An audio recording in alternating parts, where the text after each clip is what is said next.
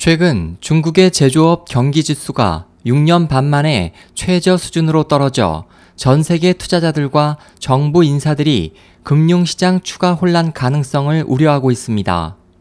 23일 외신들은 시장 정보 제공업체 마킷과 차이신의 자료를 인용해 중국의 9월 제조업 구매 관리자 지수 PMI 잠정치가 47.0을 기록해 2009년 3월 이후 최저치이자 시장 전망치 47.5를 밑돌았다고 보도했습니다.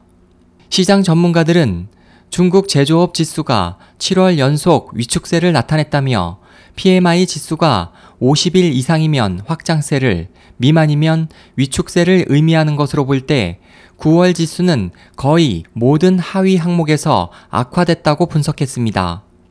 중국의 PMI에 대해 전 세계 투자자들과 정부 인사들은 미국 연방준비제도가 지난주 중국의 경기 둔화 등 문제가 미 경제 회복세에 제동을 걸 것을 우려해 기준 금리를 동결한 상황을 토대로 중국 경기를 주시하고 있습니다.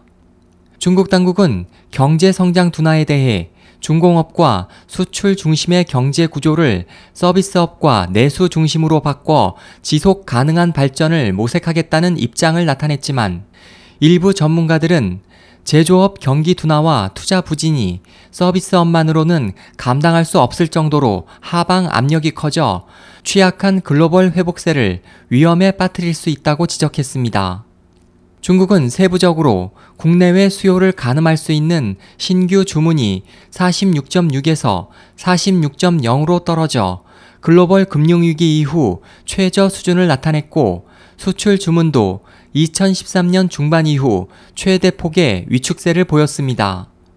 국제시장에서는 PMI 부진으로 중국의 3분기 경제 성장률이 글로벌 금융위기 이후 최초로 7%를 밑돌 수 있다고 보고 있습니다.